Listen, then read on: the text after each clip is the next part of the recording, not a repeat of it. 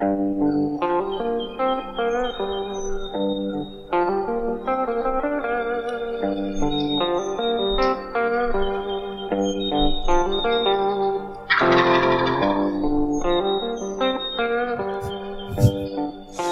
right, everybody. Thank y'all for coming out here to uh, to hang out and talk a little bit of turkey hunting. If uh, things get a little too loud or too soft, holler at me.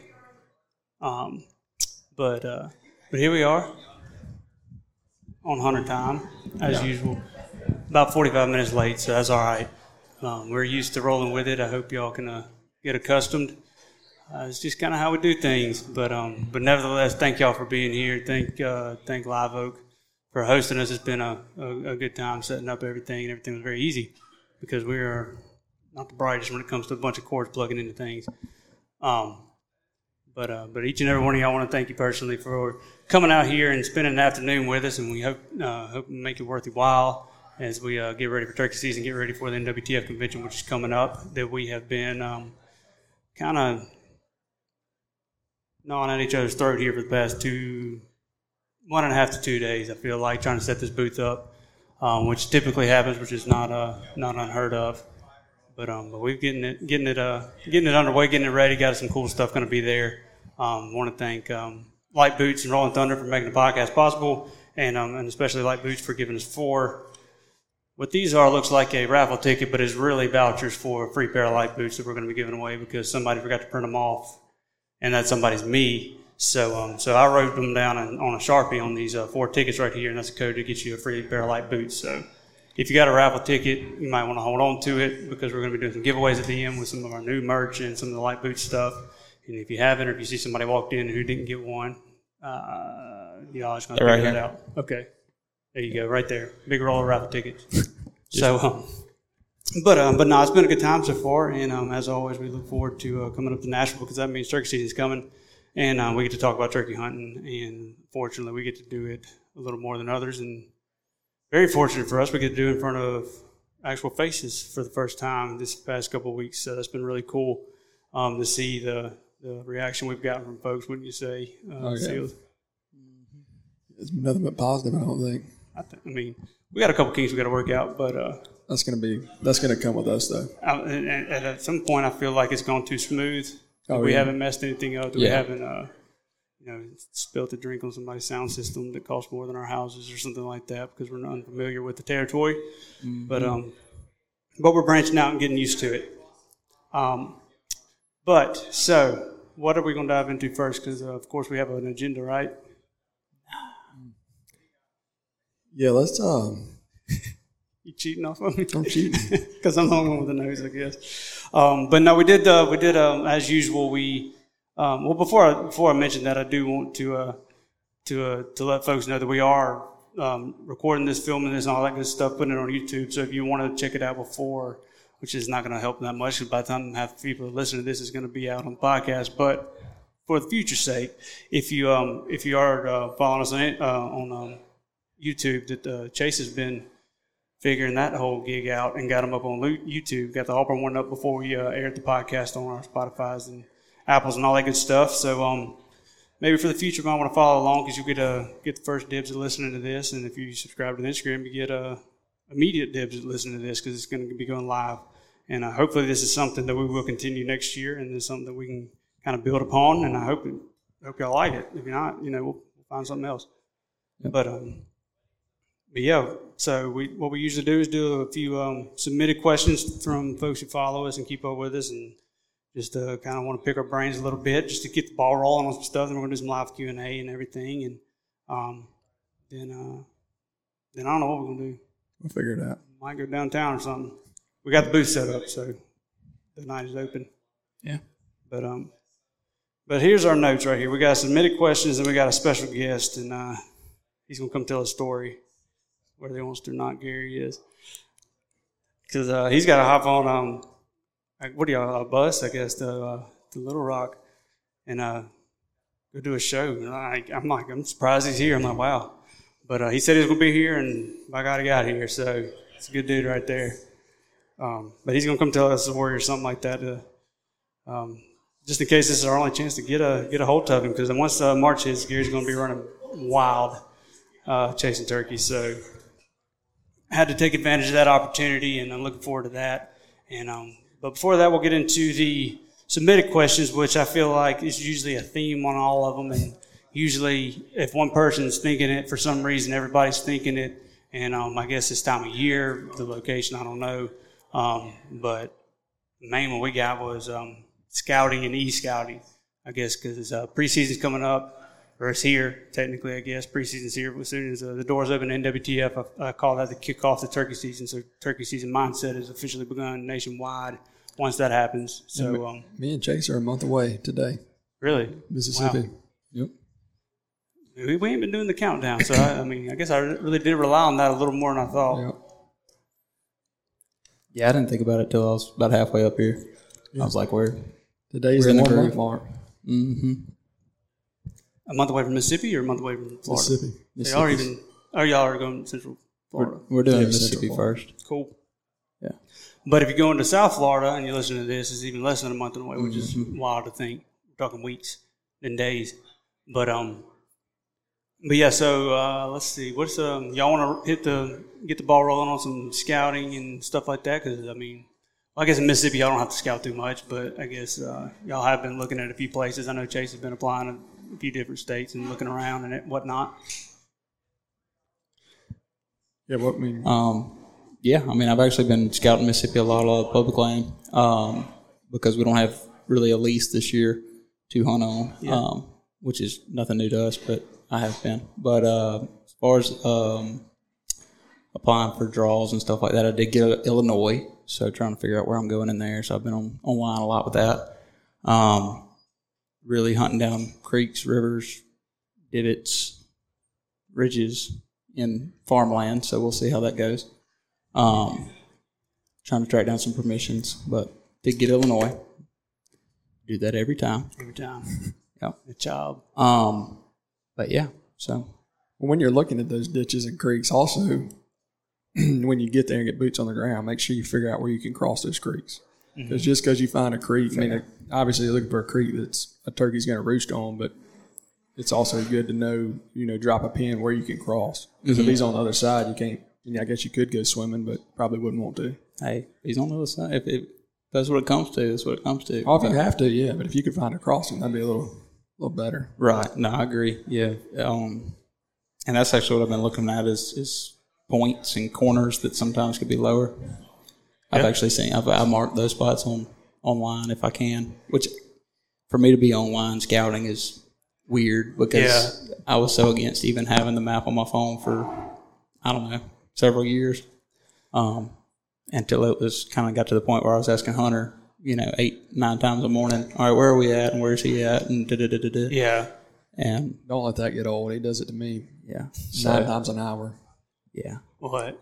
Ask Where me we where at? we're at. Oh, Uh, That's that's not just turkey season. Yeah. That's that's driving to Kroger with him. But but um, but no. Obviously, somebody who's directionally challenged as I am onX and stuff has been a blessing. But before onX came around, I had uh, Google Maps or Apple Maps, and um, I want to say it was Apple Maps had the satellite imaged overlaid with the um, with the with the streams and stuff, and that was Yeah. a big benefit because I, I like I really use that, and um,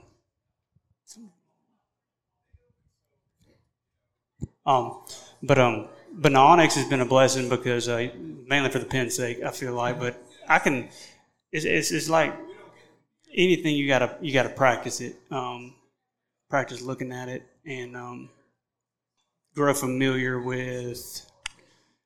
I guess the features more so to speak of the onX part, but uh, but pretty much a map is a map is a map, and then what I look look at um, if I'm looking for turkeys, if I'm trying to find turkeys, is which I've mentioned it a couple of times, is going to be the um the mushrooms, the puzzle pieces, the Omegas. omegas yeah, and uh, that's something that I've I've relied heavily on since I was in like college, and that came from uh, hunting up there public land, and I spent like months out there trying to um trying to uh, to find spots that might hold turkeys, and like you said, find uh, places in creeks that you might cross when you really do need it, and um and that that proved to be pretty beneficial towards the middle of the season. Um, uh, a lot of times I'd find the turkeys in between the creeks. If there's say you got four creeks running, And um, if you can find a spot to get in between the the inner two of the four, a lot of folks will stop if not at the first creek at the second creek. So I mean, you're kind of in a you know in no man's land, so to speak, when it comes to like people that are hunting them. So um, that's something I, I, you can find on a, an e map or uh, it's almost easier to find on a, per, a paper map. Mm-hmm. I don't know if that's just because that's how I first started doing it, or that's just you know if they've got the lines drawn here, you know where to at least head, and then you can kind of probably refine it down to the the e scouting more so to speak to find the actual hooks and nooks and stuff like that. Um, but um, but that and then um, and, and some other good stuff is, is figuring out, especially if you've never been there before at all, is figuring out how big of a place is, how small a place is, what would be hard for other folks to get into is what I look for a lot on the internet more so than anything. Um, pretty yeah. much barriers to other folks is, is going to kind of a lot of, a lot of mine's access. Yeah, and, and you know? yeah, and a lot of it's going to be does it inhabit Turkey's period? Because if it doesn't, it doesn't matter, and there might be a reason nobody goes there. Yeah, Does that makes sense. Well, and that's that's a good thing about the topography part on onX is you can kind of see what you're going into. You don't have to you crawl you crest one hill, you know what's on the other side. Right. You know if you're going into another if you're going into flat and all that, which is a game changer when you're working a turkey. Mm-hmm. And um, and another thing that I like to do around this time of year, probably probably between uh, February 15th through middle of March or something. If I do catch a moment where I can go do some scouting on a place, especially public land, well, I mean, I guess exclusively to public land, this would apply. Uh, going around and marking spots that you can't get to.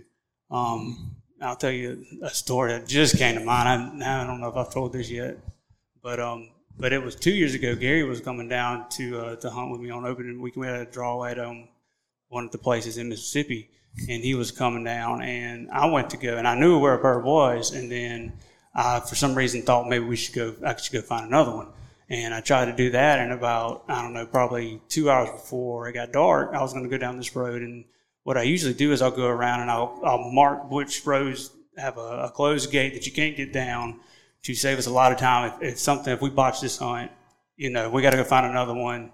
Especially if there's a time limit or anything, this would probably really apply to to states where you got to stop hunting like one o'clock, and you really can't waste much time on you know just driving around trying to get somewhere where you know a bird might be. Um, marking the gates that are closed, marking the roads that are inaccessible, stuff like that. Finding out if there's a tree falling in this road that's going to keep you from getting down, the, you know, to where you're trying to get beforehand can really save you a lot of a lot of time. Because too many times I've driven up a daggum mountain to get to the top to try to get to somewhere and there's a road's closed and you got to somehow reverse halfway down to find a spot to turn around before you can go back out.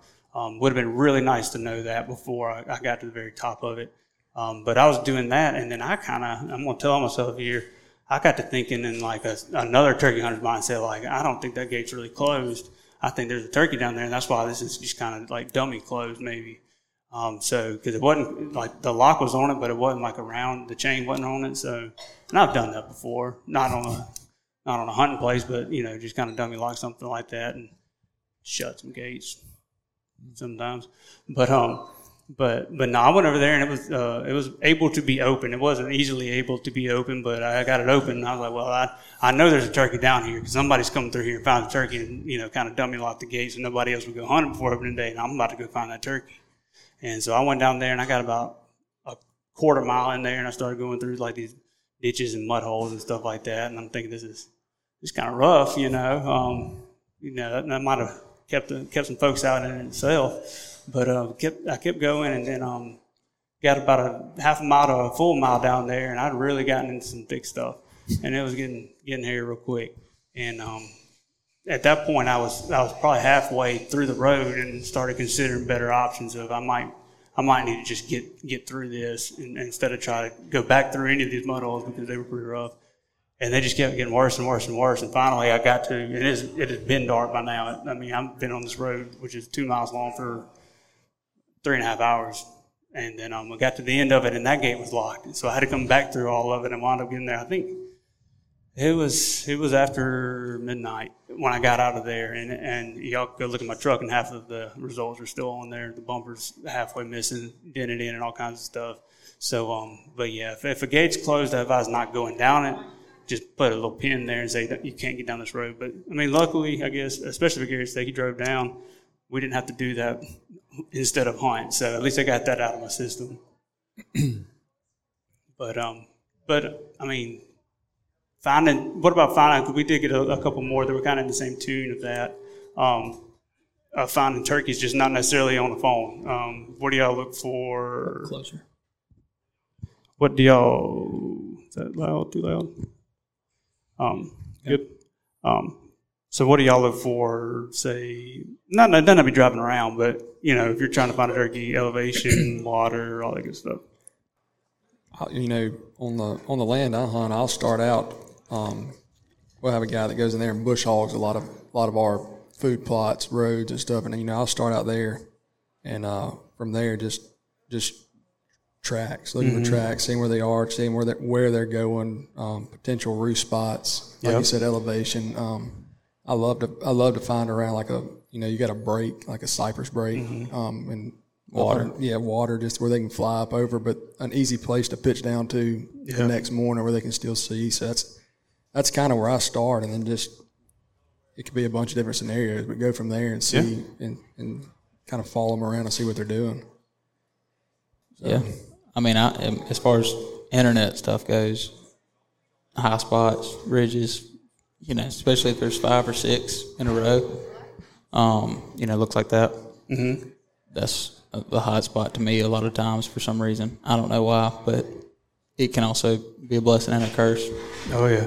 Um, because you get on this one, he's on this one, he's not going to go to the end of it and then come back up yours. Um, but if you can find where those meet at the top, you can normally pull him off any one of them fingers to you. Um, so I'll try and figure out, you know, places look like your hand. Um, figure that out. You know, watch for creeks, watch for anything like that. Um, you know, the the puzzle pieces, try to find them, see how to get to the inside of them, not the outside of them. You know, Yeah. um, so I'll be on the same side of the creek as them. Um, whether or not it's more or less on one side of a creek or the other side of the creek may just determine which side of the road I come in off of. Mm-hmm. Um, things like that. And this is all stuff I've kind of figured out in the last four months, or thought about in the last four months, really, since I've started e scouting. Um, I'll start with that on online, and um, then eventually go try to put eyes on it. And so, like if you see a, f- a f- like a field or a certain color woods, you want to go figure out what that is, that is. If it's pines, if it's hardwoods, if it's cut over, you know, things like that. Um, I've pulled up on a bunch of spots that I thought were pretty pines, twenty year old pines, Yeah. and they'd be clean cut, you know, within, since the image was taken. Mm-hmm. Um, things like that, or you think it's uh, as far as deer hunting goes, you think it's a soybean field because it was four years ago, and you get there and it's a grown up, you know, old hay pasture now. Um, things like that, I've you know run into, but got to watch out for that. Um, And I have driven around, uh, especially out west, and if this um, if this was dirt at this time, this picture was taken, and now it is um, something different. I start trying to correlate all that. I'll try to be like, all right, everything that's dirt has turned out to be, uh, you know, corn or something like that, and then everything that was green, regardless of what it was when this satellite image was taken, is now, you know, dirt or it is beans or something like that. something. Trying to trying to correlate that. Sometimes you'll be wrong, but sometimes it is right. Um, my rule of thumb is and cemeteries. Obviously, I've written on that since I was a kid. If uh, if, uh, if you can come across a cemetery, good a good old cemetery, you can probably hear turkey off of there. I don't know what the correlation between elevation of um, kind of requirements for building cemeteries are, but usually they're on a pretty high spot and they'll let you hear a good hollows over. Um, now, whether or not you can go hunt it, it's up to you. And, and but it'll kind of, I think I've mentioned you can um, you'll be the first to find out because a lot of times you can find those turkeys with your ears instead of your eyes. Um, a lot of folks will have seen the strutter you've seen in that cow pasture before you got there, and a lot of times they've already hunted it and all that good stuff. And those are those places are a little harder to, to gain permission. Um, but as far as um, but as far as that goes, uh, that and then anybody named uh, Peggy for some reason, I mentioned it. I, I noted, I caught myself. I, I said that at our last podcast. Uh, Chase mentioned one goblin across the road, and it it was on a place named someone named Peggy. Um, it, it just always happens that way. But it's one of the things. Once you think about a red car, you always see a red car. I guess. Um, but um, but yeah, I mean, I, I think water and any, any anything like that that'll provide a I call them point of options. I've been thinking on it a lot lately. why turkeys roost over water. I think a lot of it is security, um, especially like a break or something like that that they can fly off of that you know wingless predators can't quite get to. I think that makes them feel safer. But also, I think a lot of times I've been kind of contemplating do they roost on creeks so they can hear both sides of the creek? Because if I could get in a tree and decide my morning which way I was going to go, depending, mm-hmm. depending on which gobbler I heard, I would probably do that too. Just like me deciding which side, left or right. Right. You know, if you can, road. if you can somehow position yourself in the middle of it and then pick, that'd be best. So yeah. I think a lot of times you know, the same will apply to ridges and hollows and stuff like that. If they, if they know turkeys will be able to be heard from all four of these ridges, they're going to roost somewhere where they can hear all four ridges. Mm-hmm. Um, and then, like you said, I like the analogy of the hand. I like you know putting stuff in the you know, obviously in the shapes and you know puzzle pieces yeah. and stuff. But um, but yeah, I, have noticed that too, and a way to connect them. And um, and a lot of times I think turkeys will roost in a bottom in a tree that is rooted in, rooted in the bottom at eye level with the ridges next to it, so we can just pretty much like you know hop from you know that bar to that bar yeah. and be on that ridge if it needs to. Now whether or not it's got to go up or down after that is up to them. But um, but at least I've been in a pretty good spot, I think. Um, yeah, I think so. And then like if I'm if I'm looking for turkeys with my eyes and it's uh, been raining, if it's early morning, there's dew on the ground, I avoid tall stuff. I don't think turkeys like to get wet. I think they'd rather be in short short grasses if you're going to look for them with your eyes. And then um and um I gotta I'd have to go back and think a little bit. There was a I had a little bit of a theory on whether or not they were or were not in shadows and stuff like that. I'm talking big fields and which way they would most likely be if you really had to listen. You couldn't hear the other side or if you if you went into the the west side of it, if that would really kind of you know boogie up if if they gobbled on the east, you couldn't get across or something. Those are a little rule of thumb I've been thinking on about which one to pick if you were 50-50, which uh, we've always kind of paid attention to whether or not you, you set up on the east or west side of a bird. I think is it's beneficial to have the sun at your back for cover sake, but at the same time, you don't want to put it in the bird's eyes. I think they're a little less comfortable walking into the mm-hmm. sunlight. So if you could be um, on the on the side where the sun is not quite in your face shining at you, but if you can find something to block it and put the sun at the bird's back, I think he's just a lot more likely to get there. You know, he's just more comfortable. Yeah. yeah. Um, which that's breaking it down and breaking it down and breaking it down to finding turkeys and then actually hunting the turkeys. But um, but that's my spell, I guess. Um, something else I thought about that I've been dropping pins on that I'm going to kind of test this year is is bowls. Like you know. Just deep bowls mm-hmm. for knowing um, or for checking on windy days. Getting yeah. at the top of the ridge of a big bowl, um, or three quarters of the way of a ridge of a big bowl, um, where I can hear a turkey. Those mornings that you it's too windy to hear turkeys because they're in a hole somewhere and you don't know where they're at. I've been dropping pins on those so I can I'm gonna test that theory a little bit this year. And that's a, I mean, that's a good point. A lot of if I'm looking for turkeys, a lot of it's going to be dependent on what is going on around you, what weather-wise. Um, rain, um, turkey's going to go in and open in the rain. I feel like almost every not every time, but there's a there's a limited window there for like 30 minutes to an hour. I feel like where they're not quite wet, they're going to be out there trying to dry off. And I think a lot of the security, you know, they, the predators are they kind of utilize their eyes a lot more than their ears, but um, at the same time, you can you can you whatever you're you're doing is probably what they're going to want to do. If you can't hear because it's windy, they probably can't either. So they don't yeah. like being in those spots where you, you couldn't hear anyways. So I'm kind of going it's just path of least resistance. I feel like if it's cooler in the creek bottoms and you're really hot, you know, they're, they're probably the same. They probably want to be in the creek bottoms too. Um, but um, but but things change, weather changes and stuff like that, and um, I, I, usually do find them more in lower spots on windy days, and then um, and then time of day. I think a lot of times I can think of a couple this past year, coming across a couple gobblers in a field or something like that at high noon, and there's nothing you can do to talk them out of that field. Like there's nothing you can do. They're just they're not turkeys for those two hours. They're just looking around and kind of preening, and their mind is on anything but a hen wild turkey. I've seen them walk next to them, and they don't doesn't phase them. Um, you can find them, but I advise heavily against trying to hunt them too hard until they kind of until they give you a sign of if they gobble at another hen or they gobble at something else your best option is to remain unknown about, if that makes mm-hmm. sense. Um, just kind of keeping low and, and let them do their thing until they kind of initiate it. And once they initiate it, you know, it's kind of fair game. But I think I, I can think of a couple that I bumped because I'm just getting mad at like, what, what's, what am I doing wrong? Why are you, why are you so unintrigued right now? And really, it was just the time of the day, and that was just kind of their lunch break, more so to speak. Yeah. But I, I mean, Y'all have hunted turkeys in the rain. Y'all, y'all know where oh, yeah. oh, yeah.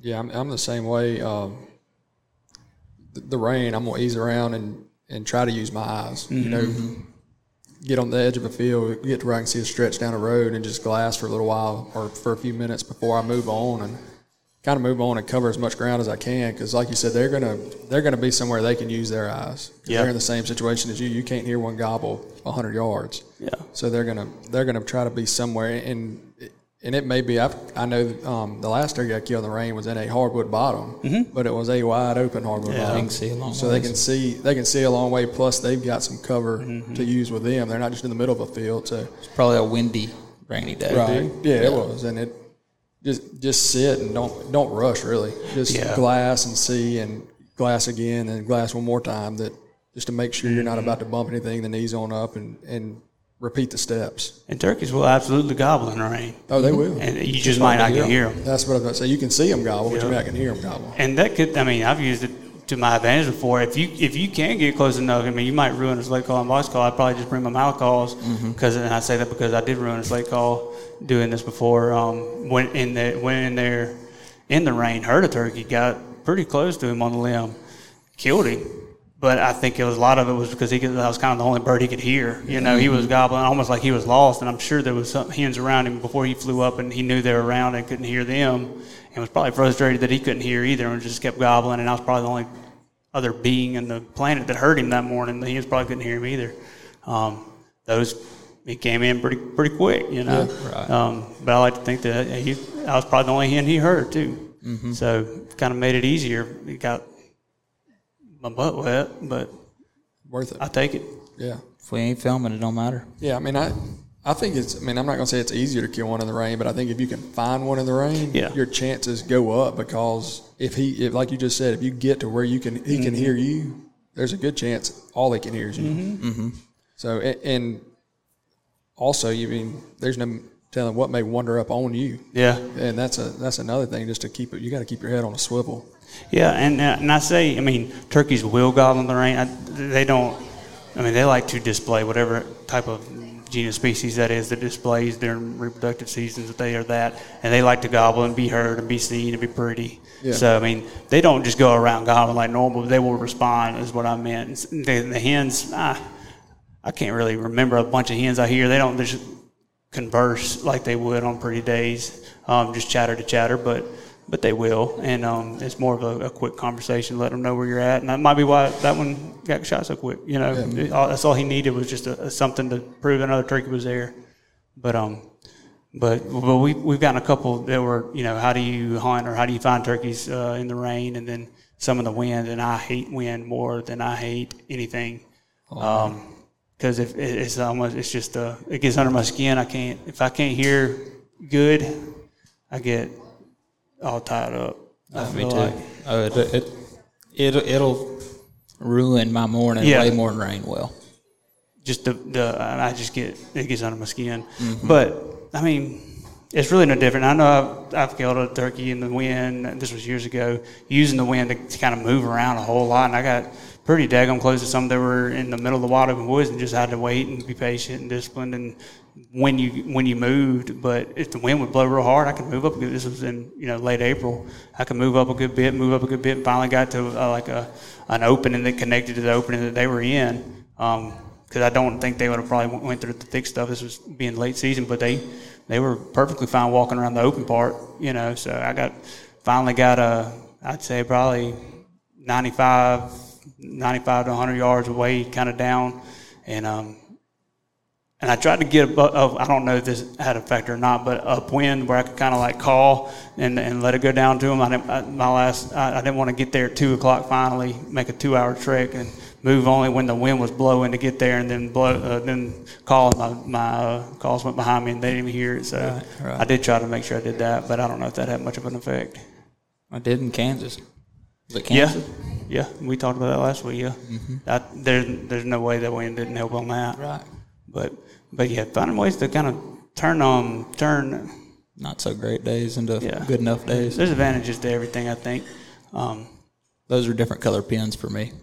yeah, Yeah. What? Uh, that's a good uh, topic that I, I wanted to ask. Uh, I guess we got coming on, but what do y'all do? Y'all have like an uh, an official legend to your pin colors and coordination or anything like that? Like, I think I do until I look at my map from a distance, Yeah. and I didn't. It just looks like confetti. Yeah, I remembered it wrong. Oh, well, Yeah, dang.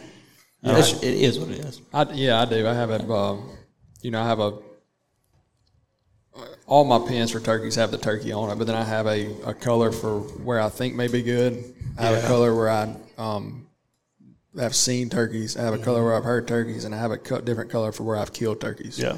So I got you know a different color for everything. So when I'm looking, I don't just see a turkey and me think that was just somewhere that looked good on the map, mm-hmm. but it you know not have any idea. I've got a couple pins. I'm like, I have no reason to believe this is a good spot. I just, I was looking for somewhere else and came across this, and you know, five states over, and I feel like this is a good spot, so check it out. I don't know if I've ever checked any of them out, but I do have like a very odd color for that, just in case I ever just really I just wind up in that in that area and need to kill some time. I guess I'd check it out. But other than that, no, I, I try to keep it pretty color coordinated, like.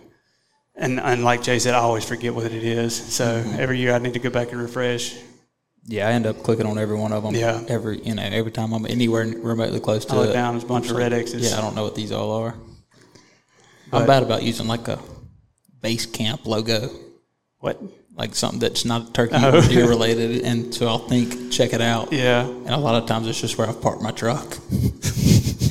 so like I've used them for the same versus this one, and it's, it, I run into Show if they're looking for a turkey and it's just where you. yeah, it's just Yeah, just a fork in the road somewhere. I'm Yeah. like, okay, Yeah, I change. I mean, I like I use the access point for where I park a truck, and I mean, I, mine's I'm saying this so if I ever steal y'all's phone while you're asleep or something, I don't know where to really go find a turkey and not go where do you. good luck. So I'm not telling you what colors are which though. Huh? I didn't tell you which colors Oh, are which know. though.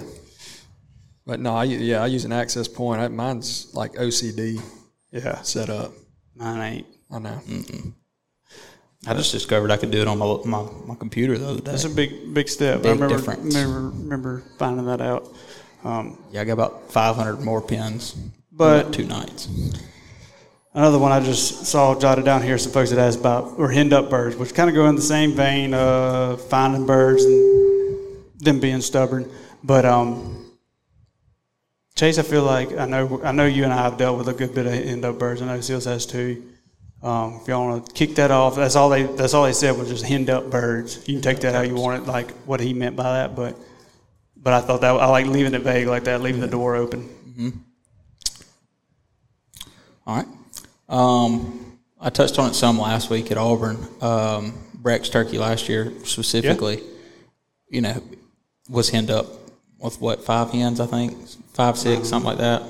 Seven. He said seven. Um, so the issue we ran into where we, we would call here and then he would gobble here, you know, away from, look like the hens were quote unquote pulling him away. Um, we'd get in front of him and he'd gobble where we last called.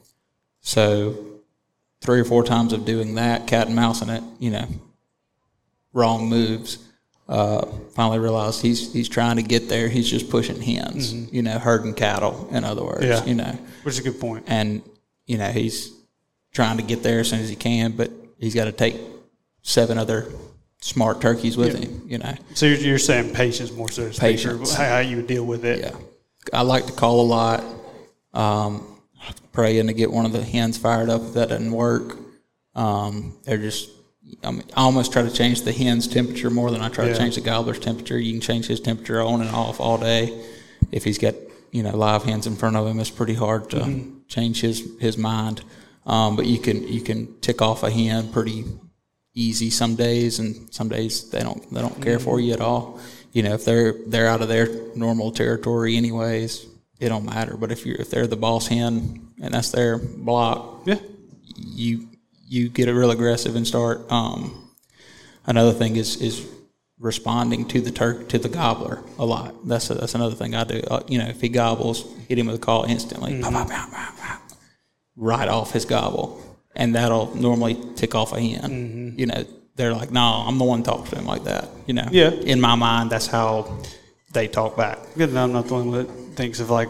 I bet that's what that means. You know what this? Because I mean, because Sills especially knows uh, the cerebral aspect of if, if I'm, I have not shot a turkey before, so I could count hen yelps on a turkey that I knew was approaching him before. and um, and it's again back to like once you think about a red car, you start seeing a red car. But I, some of the stuff I think there's definitely a, way to. Um, if a hen's walking, I always notice she cuts like nine to twelve times. If she's sitting there, it's a lot less or something like that. Or if um, if she's walking and yelping, she's doing this, and then the one that the gobbler goes to usually yelps this many times. I'm not going to say it because um, I think it's pretty Yeah. not magic, but it's um, but it's I've started noticing it a lot more.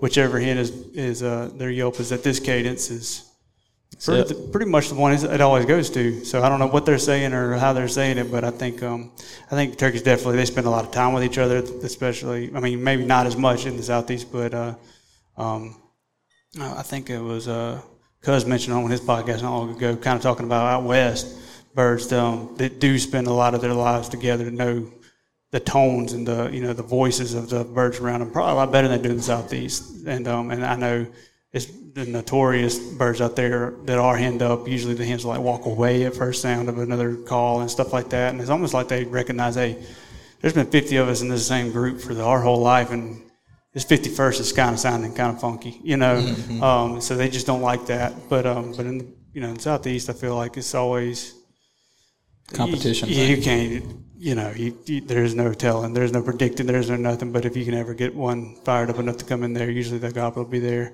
Kind of take advantage of his stubbornness, if that makes you know. Yeah. He could probably see, and as long as she st- sticks around, he's as comfortable as he needs to be. Well, it also depends on too, the you know, the temperature of the gobbler. Um, to get you know, if he's if he's shut up, mm-hmm. you know, gobbling once every ten or so minutes, I'll be patient, hoping that he's going to mm-hmm. eventually break and and you know make moves off of that. But um, I can think of it two years ago in Florida. Yeah. Um, those turkeys were henned up, and they were gobble at every call we made. They're, They're just telling us to come on. And but they they were steadily walking away, and I think we ended up on that hunt. We ended up walking like two miles. We're 700 yards from the truck, mm-hmm. chasing them back. But you know, we we stayed behind and we let them get behind a, a cut pile, or we let them get around a curve, and we'd move up on them. And we hunted that turkey. I think I killed it like 12:30. Yeah, 12:30. And we, I mean, finally 1230 or 1229 he finally decided to break and come directly but we stayed behind him 80 to 100 yards mm-hmm. for from daylight and i don't I, i've heard some people that's the only way they'll hunt them is, is trailing them until that magic moment happens mm-hmm. um, is, and, uh, and they have good you know good points they've, they've walked through this area they know for a fact it's clean it, they're safe in it and stuff like that i just in my mind's the opposite. They've already seen what's there. Why would they think something yeah. else? You know, they just saw that there was not a hen there. Why would there be one now? And Obviously, hens can walk and you know, and unsafe if, situations. And it worked but, out though, because I mean, honestly, with with me and you, we would have probably tried to circle those birds. Yeah, but that's what I was about to get to. And we, like, I would rather do that. Obviously. And we couldn't yeah. because we were in the middle of a cutover, so we were literally using cut piles and bins. I keep thinking you're saying gut piles. Yeah, cut. cut. Like, where piles these come into cut play? Trees. cut, cut. I don't remember these. And well, like we were sitting behind when I. Oh yeah. But I mean, we were having to use that just to just to make moves yeah. on them. Now I, I will say that. this: just that's a hen coming to him, though. What? You know, if you're trailing it, yeah, he's not going to stop because you're going. You're eventually going to catch up to him when he stops. You know what I mean? It's from the gobbler's yeah. perspective. Yeah. Why am I going to turn around and meet him halfway? you know, yeah, yeah. You called here and here and here and here. If he wasn't, but he wouldn't come left or right either, though. No, yeah, that's pretty much just to get in front. Of him. Yeah, of you can get in front of him if he don't want to go that way. He, you know, or if the hens don't want to go that right. way, is what I mean. That's one of those hard to hard to call. I like to get in the, the, the vicinity, and a lot of times you can break it down into heading towards water, heading towards cooler temperatures, mm-hmm. heading towards. You know, you might not know the point of the creek they're going to, but if they always go to a creek bed, get in the creek bed, if it's 400 yards down, you got a lot better shot at calling them. Then the, then the option is left or right, right once they get right. to the creek bed. Not coming, you know, if, if you can if you can influence the decision to just take the right route, you know, yeah. your chances skyrocket. I think. Mm-hmm. Um, mm-hmm. And that's just turkey noises. That's not necessarily calling to the gobblers, making turkey noises and talking them into it. But um, but all right, that's all. I mean, we're gonna do that, and um, we got a story we wanted to tell with uh, our buddy down here. Still awake? You come up here? Come on. This, uh, we were talking with Gary uh, on the way up here, and um, I don't think we've told the story of uh, the little the cutover bird. The, that weekend. I was like, that's a that's a good because we didn't have a podcast then. So I um, hadn't uh, actually heard that whole story, so it's a good one. I'm looking forward to it. Is this our- working? Yeah. Yeah. Okay, yeah, I can hear. You know how to work a microphone, Gary? Not a Garth Brooks microphone. I'm gonna go jump around the rafters and stuff with this thing on. What was his alter ego? Garth Brooks's. Chris Gaines. Yeah, yeah Chris Chris Gaines. Gaines. Chris Gaines stuff. Huh? I got Jason's hair's about long enough to be Chris Gaines. If he needs some mascara. easy. It's looking like it. Um, but no, this is our buddy old Gary Stanton, who is uh, now a certified turkey killing machine. It seems like, but um, Say all that. I but, enjoy uh, it. man, yeah, a good buddy of ours, and um, we were talking the other day about um, some stories that might have kind of slipped the podcast, and, and we were thinking of one uh, one of the better weekends we've had in the Turkey Woods was in 2020 when Gary came down to go hunting in uh, southeast Mississippi, and um, it was a uh, an odd time because of COVID and everything, and Gary's career and singing and everything, and um, got the chance to come down and do some hunting and. It was it was cool just kind of reliving it in my mind. I was doing it on the way up here, uh, kind of just driving, pulling the trailer up here. I was like, I hadn't thought about this hunt in a while, and that was a that was a cool cool sequence of events though. Um, for anywhere from Gary coming down in the middle of a pandemic and all kinds of stuff, being worried about getting home, you know, and then um, top it off, winding up with a turkey. But um, so pretty much how this uh, situation started. Gary talked with uh, Austin at uh, around youth weekend, I feel like, and what he gave you the Sills gave you the open invite. It felt like, and then COVID hit, so then the opportunity arose. Yeah, I think I think the Yeah, it was at a show. It was your last show. Yeah, it was in Jackson, uh, and I remember him and his wife Lenny. They came up, and he brought me a hat, and and we had a mutual friend, Jonathan Red. Yep. who wrote with him. What y'all call him? Okay, he had a Swag. name. Oh yeah, All right, that's what it was. But uh, official shout out. He he hit me up and was like, "Man, you ought to go get up with those guys. They're really cool dudes, and he's a good buddy of mine." So I was like, yeah, "Okay, whatever." Like I ain't got nothing to Yeah. do. I'm stuck at the house. So yeah, came down on a whim. We didn't know honestly each other from Adam. Y'all could have abducted me or killed me down there uh, for all I knew. But no, we just had a great time. I mean, we we worked uh, Yeah. a whole day of just dodging weather. You know, being on birds, not being on birds, and then we had just a spectacular morning the next day that just happened quick. Pretty, I'm not gonna say it was a roost hunt. It was mm-hmm. kind of like made a move in a cutover and made a big, just like we were talking, y'all were just mm-hmm. talking about getting in front of a turkey or mm-hmm. whatever instead of trailing a turkey. That's what we did, and fortunately for y'all, that was a place that y'all knew a lot about. So obviously, I'm I'm honestly coming in. I don't know where where we're hunting, what we're hunting in, or even if we had permission to be out there for all I know. But uh, so yeah, we just made a big loop on him, and and uh, he came to that cutover, and all I really remember is I'm a little guy, obviously, and uh, what were y'all? I can't even remember We were what y'all behind were. like some dirt, a dirt knoll, pretty Yeah, much. we, we were late. like it was like a culvert or something, or I can't remember Like what It was it a, wa- a water runoff. Yeah, Maybe, and yeah.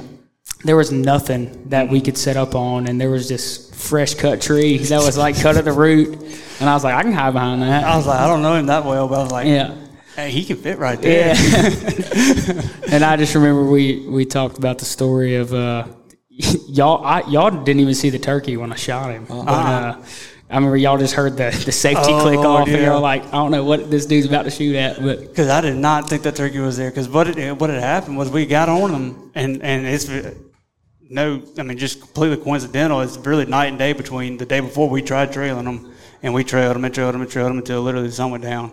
Um, granted, the weather was not quite as cooperative on those days on that day, and then um and then the next day we we said hold up, make a loop, get in front of where they want to be. Just completely different properties. I mean, nowhere near each other, different turkeys, everything. And neither, I didn't know their usual routines or anything. Probably no more than Gary or you did.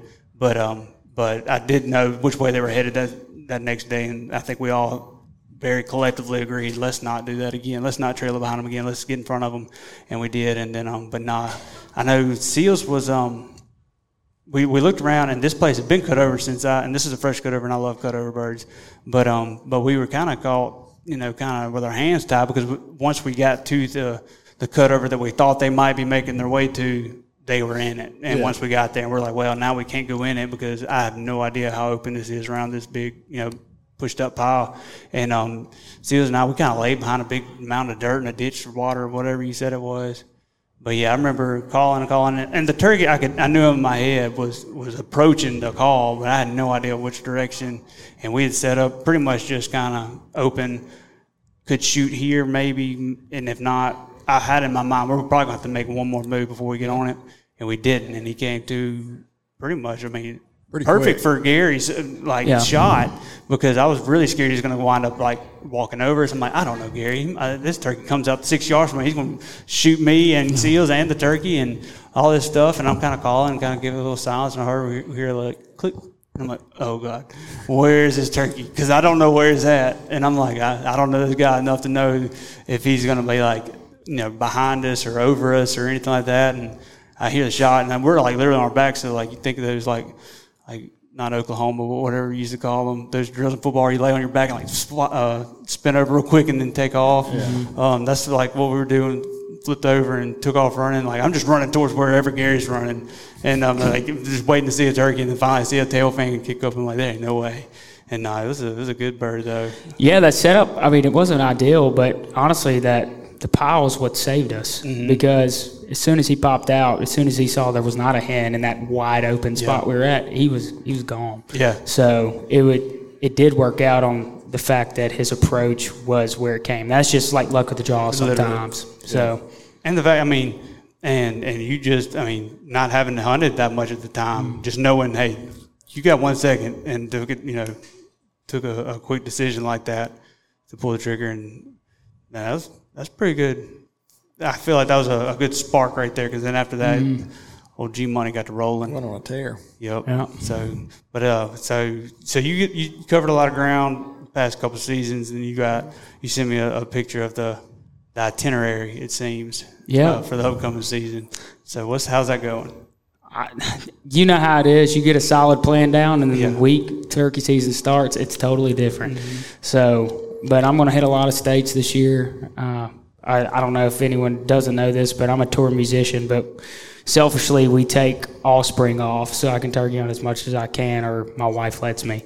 And uh, so, uh, but yeah, we're we're going to hit a lot of new places and get to hunt with a lot of friends and that thing. Actually, Austin and I were talking uh, a couple days ago about finding a state and getting up in the woods together and our buddy Lake and that kind of stuff. But it's cool. I'm gonna, I'm gonna focus a lot this year on the East Coast. I haven't done a lot of that stuff, and and I got the whole camper shell, can cowboy camp out the Yeah. back and just go. And so, um, really looking forward to it. But you know, talking about e scouting, that's you know, it's it's so key in, in those times, and you know, just going to different places and finding those spots where it can be. It looks like turkey, but doesn't necessarily mean it's there. So you need to have plan A, B, C, and D, and so on to the alphabet, and once back over. But uh, but yeah, I- I'm, I'm looking forward to it this year. Uh, I'm, I'm ready for it to start, and yeah, hopefully have some success. Gonna have some failures, always do. Yeah. So it's just part of it. They're inevitable, but eventually, so success becomes inevitable if you just keep going, and that's one of the things. Like Oh. you, you love the process. You're going, you going, you to kill a lot of turkeys because you like it going turkey hunting, not because you're good at turkey hunting. More times than not, you're there uh, where you need to be when you need to be, and nature just kind of plays out. Um, and then also you're where you shouldn't be, where you did not need to be, when you did not need to be, and nature plays out, and it's just staying in your favor. Yeah. But Yeah.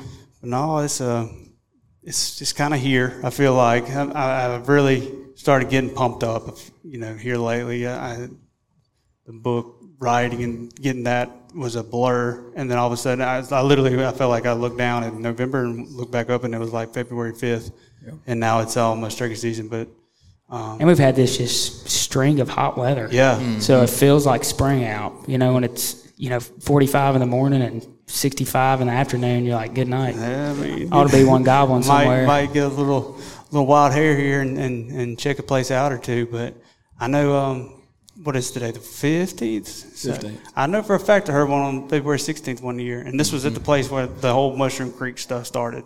This is where the turkey, first turkey I ever heard one of them thing was, and it was on February 16th because I thought that was Sills' birthday, and that's why I remembered it. And it wound up that's not Sills' birthday, It's not. but I did not forget the day of that turkey goblin, which was February 16th. So they're out there. Still don't know your birthday Sills. It's the Nice. That's what 19th. he's saying. Oh, he did know it. Yeah, I know it now. Okay. because of that, because of that turkey. If it for that turkey, I probably wouldn't. But, but no, I think um, that covers uh, any of our.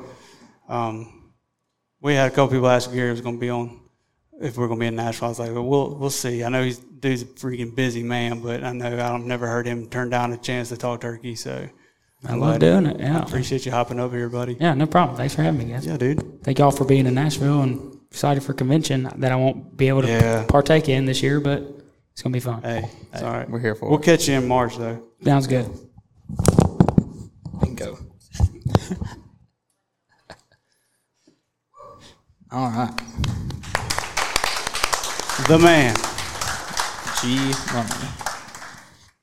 Um, all right, we'll uh, we'll open any live questions anybody might have. We'll do our best to answer them. I can't promise. There's Jay. What's up, Oh, man? Jay. Um, we'll uh, we'll do our best to answer anything like that. But um, And if you got any, shoot them out. Unless y'all got anything else y'all want to make sure you include. we need to. I've seen some Oh, yeah. more people walk in. If you walked in after we started, raffle tickets are over here. Doing some giveaways at the end. See my dad, Free raffle tickets. Guy in the vest. raffle. Free. Yeah, totally free. And he will uh, before we do the raffle, he'll give me the the end stubs. So Yeah. y'all We'll run up there, see him. give away some Lite Boots and then some spring and stuff, but um, not the coolest giveaway products because we do have a booth at NWTF and we did not feel like taking any of that down after we just spent two days putting that up. So um, Yeah.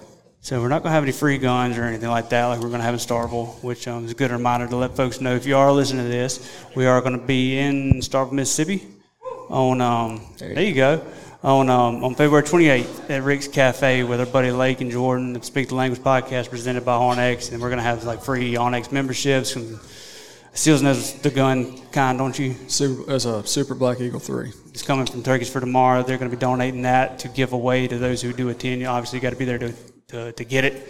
Um, got that, and then obviously we'll have some Spring Legion stuff and some Primos, a ton of Primos calls and whatnot are going to be there, and that is February 28th. Uh, I'm going to say 6 o'clock, but I don't know. Do you? I think it's 6 to 8. Might be 6 to 8. Y'all might want to check some social media for that. I know like, could talk with us. We've got some stuff planned to make sure y'all get, um, y'all have the chance to learn about what the time and date and stuff when we do some marketing material here while we're all together. Um, and so if you're in the if you're in that area and there's folks coming from Alabama, Tennessee, Arkansas, we've already talked to. They're going to be there. So uh, I advise y'all to swing by and possibly win a a gun and a lot of other stuff and talk turkey with us. So got that housekeeping out the way, and um, we'll open anything up if anybody's got any questions or complaints or concerns or anything like that. And, yeah, it doesn't have to be a question. It can be a scenario or uh, more as a story you want us to tell. Maybe. Got one right here. Yep. Um, Hmm. A good Snow. question. I'm never hunting the snow. I don't care if the turkeys are everywhere. I'm not hunting it. No, I hate I'm- snow See, that's with a one of burning passion. I I'm waiting on a day that it turkey in the snows. snow. I'm not taking the trash to the road in the snow. All right. Um, two years ago today it snowed. I, I saw that on my memories today. There is a chance Hunter hunted in the snow with with Nick. Remember? not by choice. Yeah, Yep. it I did was like snow 14. youth youth weekend one day one year in Mississippi, um, which probably was pretty miserable. It was. Um, I don't know. I mean, if to be honest with you, I'm gonna. I mean, I, I'll look at the weather. I'll look at the barometric pressure. I'll look at all that. But I'm, if it's turkey season and I'm able to get up and go, I'm going. Yeah. And you know, I may not. If the weather's bad, the pressure's bad, I may not stay till noon like I would on a normal day. But I'm going to get up and at least give it a try. I mean, if I'm fighting tornado sirens the whole way there, I'll probably go home. Now, the, uh, like if you're if you're trying to like better allocate your time spent there, like if you've got uh, vacation days or something like that, and I've done this before, like even on, on private land, especially if it's only a few acres, like you don't want to be there every day if you don't have if you have other places to go. If it's windy and the, the barometric pressure is below 29, like don't waste that. Probably if you if you can hunt there whenever you want to, I wouldn't go bombarding up. The, the turkey's probably not going to gobble, and you might you have that chance that kind of gets you up in the morning. But if you can spend that somewhere where it doesn't matter as much, I'd probably do that. Um, I do. I look at the barometric pressure a lot more than anything. If the pressure's between thirty point one and thirty or thirty point three and thirty one point one is kind of the rule of thumb on that. Um, and then I like to look at what's coming after whatever the current weather is because uh, if it's going to get better, I might wait. You know, you still go, you just might not go right then. Um, If uh, if a front's pushing through, and say it's on, uh, if a front's pushing through on Saturday and Sunday's going to be a, a bluebird morning, I would probably skip Saturday hunting because the only thing you can do is probably educate them because they're not going to gobble a lot, and there's nothing you can really do to make them gobble. You can kill them, but if you can definitely hunt their Sunday, your chances of hearing one, killing one are way higher on Sunday. So, and I'm pretty, I'm, I can get pretty kind of ornery about that, like not messing the place up, or especially somebody else messing the place up. Just I'll make loops around a place on public ground to make sure nobody else is going to be here because I know like on Tuesday this is going to be prime, and I know there's bird in there, and I know I'm going to have a chance. Like I'll just be like kind of like surveillance in the area, like if anybody, if I see anybody, I'll be like, hey man, tornado's coming. Yeah, and that's kind, that's kind of what I'm talking about. Like not hunting till noon. Like I'll go Yeah. to where I'm going to listen from, and if you know if I don't hear a turkey from there, I'm not going to go walk around calling and all that. Mm-hmm. Yeah. I'm going to get out of there. But you st- there's still that chance that you're, you may hear one. You may Mm-hmm. luck up and one roosted. Whenever And- you can hear it. If if you see the sun's going to come out, if it's raining when you wake up, see the sun's going to come out at three o'clock. I'll be there at three o'clock, you Right. know, or two thirty. Um, yeah, and, and like, espe- and I like days when the, the it's raining and there's a. If you- you'd have to look at a radar, not necessarily percentages, but like there's going to be breaks in the rain throughout the day. Those are usually pretty good. It's, it's more comfortable if you can kind of not start in the downpour. If you can wait and, and I'll sit in my truck until I know 15 minutes later that it's going to stop. I'm not. I'm not that hardcore, man. I'm not going to go out there and get soaking wet just to spend the rest of the day wet. I, I will if it's going to rain or I get caught in the rain and I'm on a bird. Um, but um, but yeah, if you can time it to where you can catch it right after the rain, and I have done it before, and it has worked. Like you might get a little wet going out there and getting to where you want to be to be there when it stops raining. That's a, a big difference when if you're there the first 30 minutes, and then um and then versus two hours later, you know. Because what they're kind of really trying to get out of their system in that first 30 minutes is already out of their system two hours after it stopped raining. It's just kind of just normal turkey hunt weather to me. Um, And you move around quiet. uh, yeah, and that's a big plus. And that's another thing is, is being able to kind of get around a, a lot quieter, um, soak in other predators. They're still probably around in you know, in, in areas where they can see well, which is good because you can probably see them well. So But they may be pulling back towards the the hard the woods and stuff too. they could. That is, you know, a scenario situation. But yeah, I'm not ever, ever, ever, ever hunting in the snow. I'm not going outside in the snow, and I would really rather not hunt the wind if I can help it. Yeah, wind wind will tick me off more. Cold doesn't bother me. Cold, I think, is great. I'd rather hunt the cold turkey hunt than the hot. Gobble wise, I like hot weather more than cold. But if it's a lot of people think, well, it's too cold for a turkey gobble. Turkeys don't care about cold. I think um, they care about pressure more than anything, than their ability to be heard. You know, so that's mainly wind. Um, but that's the that's my, my my preference is 48 degrees Fahrenheit and has been since I was 15. If it's 48 degrees, I'm going on at, at, daybreak. 48 degrees, barometric pressure like 30.1 probably. I mean 31.1, and um, a wind like sometimes it's too quiet. If it's too quiet, I get a little on edge too because like I feel like they can hear every little thing. I like a little wind every now and then, um, just so you can move a little bit. Um, and then two high pressure days, I swear, they can be the, some of the most frustrating. I feel like I can hear for 60 miles. They'll, um, I'll hear a bird. I feel like it's two, two and a half miles away, and all the bird, all the, all the uh, gobbles sound like they're coming from the same spot, and it's just that way. But um, but yeah, that's my 48 degrees, about a one mile an hour wind, barometric pressure 31.1, and um, that's about it. Yeah, that's the day you, you call in sick to work. You didn't take off yesterday, kind of thing. All right. That Anything all else? right? Yeah. We can keep going. We got we got an hour to kill. Probably gonna kill all that hour. Oh, we're to seven. I thought we were to six. We're till seven, right? Can be. I want to do some hanging out afterwards too. True, true. If that's all right. Yeah. I don't read things all the time. Anyways, any more questions, concerns? This guy. Favorite public land? Next question. No, I'm just We kidding. can't go disclosing names. Yeah. I was trying to think of a public lake around here. Um, Let's see. I enjoy when I live here and stuff, Mm-hmm. but it seems like all the surrounding public land is flooded, and it almost seems like not, not gonna say not really worth even trying, but Are you? it's gonna run into all these problems with other hunters, too you? pressure. Mhm that's not in public land. I mean, There, yeah, I mean, there there are places that are. I, I mean, just if I'm looking for public land, is is more so. I will. I'll. I like smaller ones. I say that, but I'll, I can think of a handful of big ones, and I'm not good with names, so it's not. I, if I could remember, them, I wouldn't say I'm on a podcast. But if I I can't remember half of them, I got to go back and find them. Um, the bigger ones, I, I don't mind at all. I do like to try to get.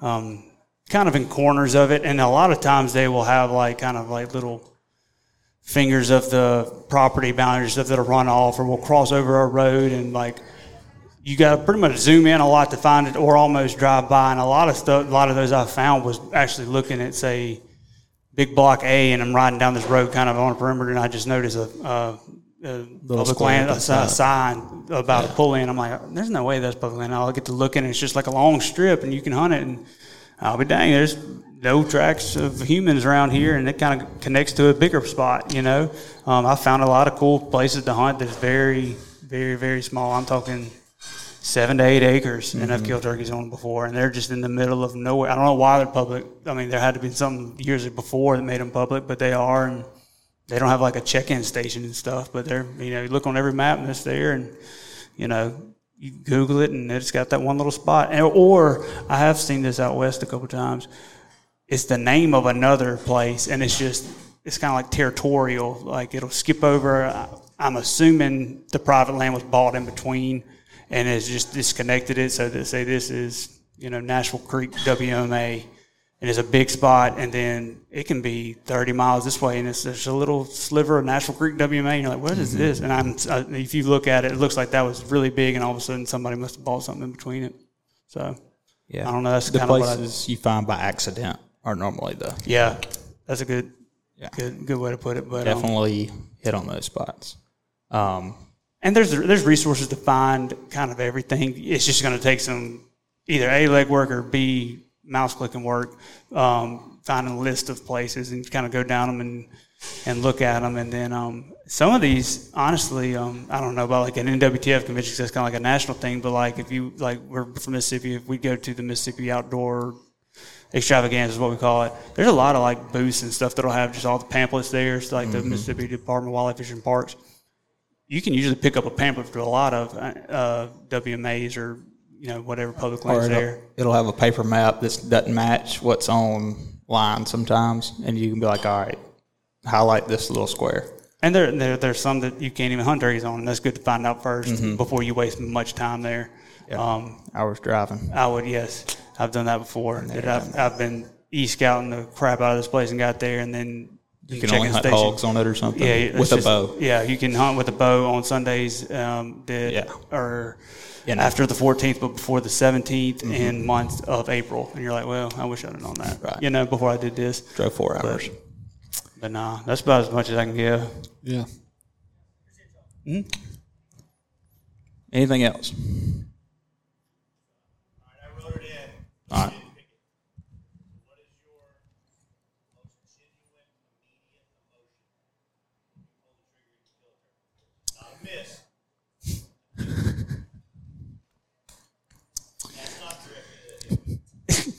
Yeah, that was that was my part. Got to give him a hard time. right. It happens. Um, so your most genuine emotion once you pull the trigger. Emotion what? Immediate, Immediate. emotion. First thing you feel. Sometimes it's a tear running down my face. Sometimes it's the extreme exhale of pressure, um, which I started realizing when I video started videoing. is I just keep blowing out for about 10 minutes and it's, Breathing? become comical. No, like really loud, like, and uh, didn't even know I did that until I started putting it on video. Um, but yeah, sometimes depending on the turkey, mine can get to the emotional point of you know tears running down my face or immediate like so happy. I'm laughing. At like nice like laughter of joy you know kind of thing. Like I, I can't believe it happened finally or you know actually or whatever you want to say. Um, or laughs turn into tears you know things like that. Um, I don't know. That's kind of my thought on it. I'm kind of with you. I kind of um like I guess the only way to to put it into words or just kind of you feel in awe that you that it worked out. You did it and you did something that's hard to do. You're gonna get beat nine out of ten times. Yeah. And being in awe that it worked out. Yeah. I mean, it's it's a it's a hard feeling to exp- I don't- yeah, I don't put to into words. Um, no, I mean, a lot of times I just it, it's cliche to say soak it in, but like I can't I can't do anything else. If Yeah. you know, you're just absorbing the moment. The the I don't I don't care what the temperature is. I don't care what's going on around me at home or in, you know working or anything like that or with business and stuff. Like you just forget about all that for a moment. Um, and like it, it's almost there's a, a very very finite, you know, very minute period there where you're not consumed by the chasing the turkey because you've already have, and um and going back to reality. So there's just an appreciation moment right there, and I've done a lot better the past couple years trying to soak in those moments a little better. Because there, I mean, there's just, I mean, it's, it's an emotion in itself being there, and it's very indescribable. I can't, I, can't- I can't describe it. If I could, I'd probably make a lot more money on selling books. But um, I can do my best, but I can't. I can't put it into sufficient words that I think you know really do suffice for that feeling. It's, it's, it's got words. I just don't know them. Um, And that's um, and that kind of goes for a turkey approaching you. You know, looking at a turkey, um, and then but tho- those after, and I, I like. I do. There is a I, there is a sense of remorse, and I know a lot of turkey owners say like there you, there is no remorse there. You, you're and Colonel Kelly has said it too. And there, if you if you say there is remorse, there's lying because you wouldn't do it if there was. You know, you're there to kill something. Right. That's your objective, and that's what you're there to do. You wouldn't go if there wasn't. Um, but there is a little bit of remorse, especially on like certain certain spots that you know, a lot is going into that. Everything is worth it. You, you know, I don't like scouting that much. I don't like getting out in the cold, but I like having gotten out in the cold and having scouted and having practiced and having done this and having failed enough to learn to uh, how to do this to uh, for it to work out. And then sometimes you're just lucky, and sometimes you know you really, really, really you know in your heart you you talked a bird into doing something, and you kind of influenced his decision making. You reverse nature, and you uh, were chosen over real live animals that you've practiced to call to sound kind of like. Um, and that's a that's a pretty cool feeling knowing that you did that.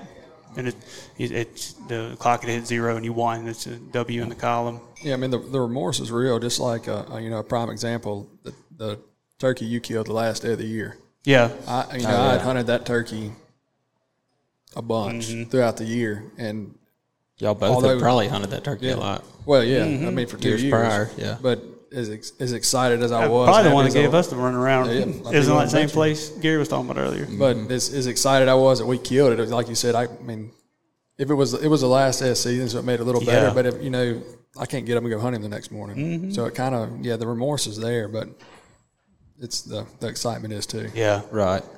Um, and it's it's kind of one of those like it's a feeling I can feel right now. Like I can hone in onto it and feel it like physically in my chest. Odd feeling. Um, there's no word for it that I know of, and except just like if it's happened to you, you get the feeling and you know what that is. And that's no, I've been asking that question for years. we, we talk about turkey a lot, and I still can't. I don't think I don't the think words you have been can put Yeah, I could I could put it into words, but it's not. enough. It doesn't It's- suffice. It's, not an enough. emotion that doesn't have a term. Yeah. My opinion. Uh, somebody will somebody will figure it out one day, and they'll be a millionaire. A lot of money on it. Yep. Yeah. But I've tried my hand twice, still can't. Yeah. I agree. What else? That's a good question. Though. Yeah, that, that one's got me thinking now. I'm going to be thinking about that for three or four Yeah. weeks. Probably three or four years, honestly. Hmm. All right. Yeah, let's get All off right. this before I get too deep. Favorite state, Mississippi. Mississippi. Mississippi. Um, aside from the home state, I do like Florida, but I'm gonna go somewhere else now. I think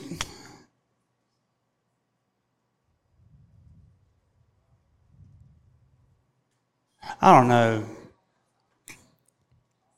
I had a good time in Michigan this past year. That was pretty cool. Didn't look anything like I thought it would.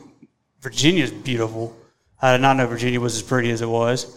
Um, went up there. This was a couple years ago with a buddy named Reeves Ward, and I met him in a hotel parking lot at like 4:30 a.m. And it was one. It was kind of one of those that I, I got to before the sun. I, I drove at night, so I hadn't seen it in the day, and the sun came up. I'm like, my God, this is freaking awesome. This is beautiful, and um, just the the gobbles are deeper. The, the the iridescence is a different shade, and everything was just real pretty. And that could have been the morning, but there's definitely like a smell in Virginia that I've never smelled before. Like just like cedar and stuff. Just it smelled like you walked into a mistletoe marketplace in Jackson.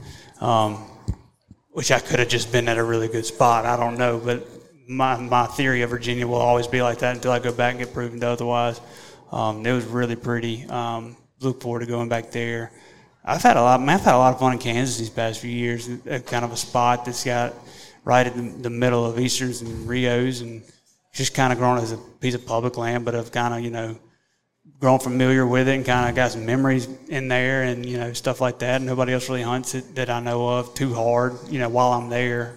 Um, spent the night out there several times, so it's kind of like a little deer camp. I feel like, and I, I like look forward to stopping there and we'll right through if I'm going somewhere else. Um, I mean, I, I kind of look forward to that. And I was telling somebody the other day, one on a podcast, but I mean, I, I like going to Texas. It's it's different country out there, and and there was an, an opportunity last year to go to either like Wisconsin or um, out west, and I was like, I'm, I've been done nothing but hunt easterns. I, I just want to see some cactuses and see some see a road runner or something. You know, it had nothing to do with a turkey, but I like going out there. It's just fun place to be and hang out and um, feel different air for a little while. And sometimes it's just different.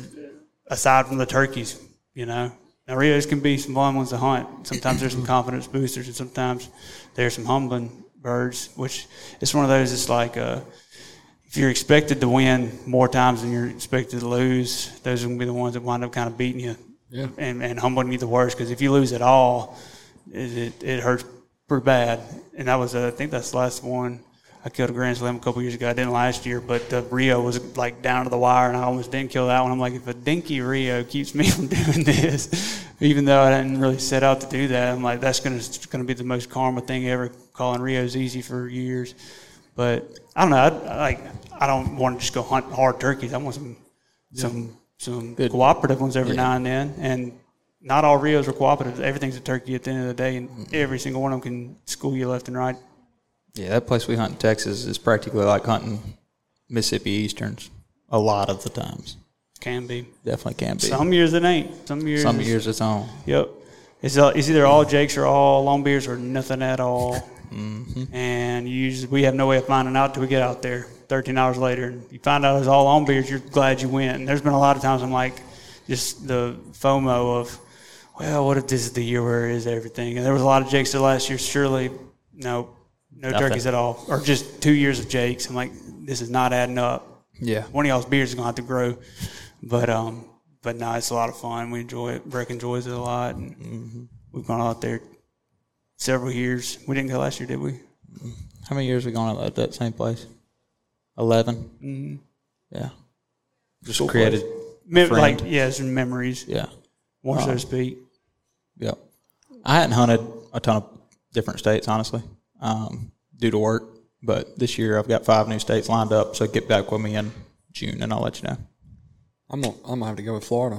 Yeah, It's still hard. loves Florida. I, love Florida, too. It's hard to beat it. I mean, out, outside of Mississippi, it's hard to beat Florida. In my It opinion. yeah, Just um, it depends on time of year too. I guess. yeah, I guess, but it's it's pretty. Yeah.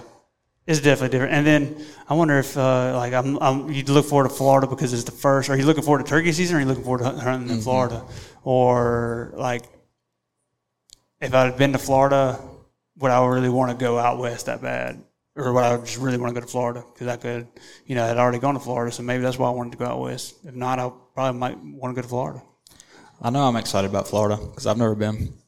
Yeah. I don't know, it's It- just we're going after Mississippi Opens this year, so Yeah, there's just the I don't know the white sand that you watch a turkey Yeah. come to you through white sand, and I swear it puts a different reflection on the feathers than just like the iridescence of it. Than it just coming straight. I don't know what it is, but it's be beautiful. Subspecies. of Yeah, I don't know. Um, but no, it's it's different. Um, I like all states, and that's another thing. I was talking to Keith Ott, who was hunting all of them, and we were talking about the fact of killing 49 turkeys. Period is a feat. The chance you got to see 49 turkeys eye to eye is pretty daggone cool.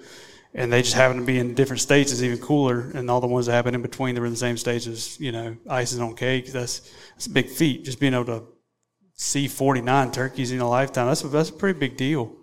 Um, not to take away from like killing all of them in different states. That's that's like it just puts that into perspective of how big of an accomplishment, how big of a challenge that really is. Like if you just go kill 49 turkeys, that's going to be hard to do.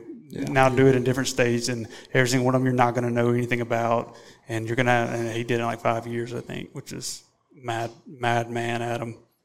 But it's uh, probably the, one of the better two or three hour conversations I've had. You don't have a one hour conversation with Keith, but it was it was a lot of fun. And um, he's going to talk a little bit. We've got it recorded. We're going to publish it for long.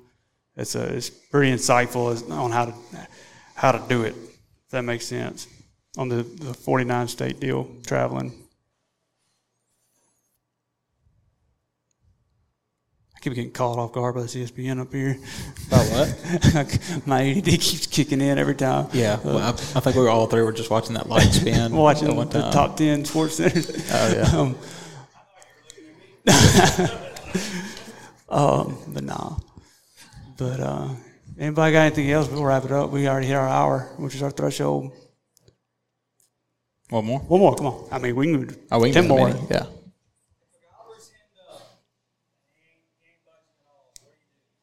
If, if a gobbler's henned up and he ain't budging at all, uh, Sitting in one spot or going to you, coming away. What what we doing? yeah, Okay, okay, okay, okay. he um, if he's henned up, hanging out one spot. You can wait it out. If he's if he, first thing I would address is is, is he responding to you or is he just gobbling to let you know where he's at? Um, I've had turkeys kind of will, will move away from the hens and then but they don't leave the hens and a lot of times they're just getting to a spot where they can see them and hear you or vice versa can see you and hear them there's a big gamble there on kind of moving and reposition when he is in between y'all because unless you know he can he's either seeing or hearing you and that's a 50-50 you don't want to be wrong on because if he's looking at you and hearing them and you move you well he's just going to be looking and hearing at them the rest of the day but um but if he's kind of in that spot and hanging out most times I'd move and try to get to where the hens are going. Um, wait it out, change his temperature, and, uh, and some. I think we mentioned it last week. Was I like to.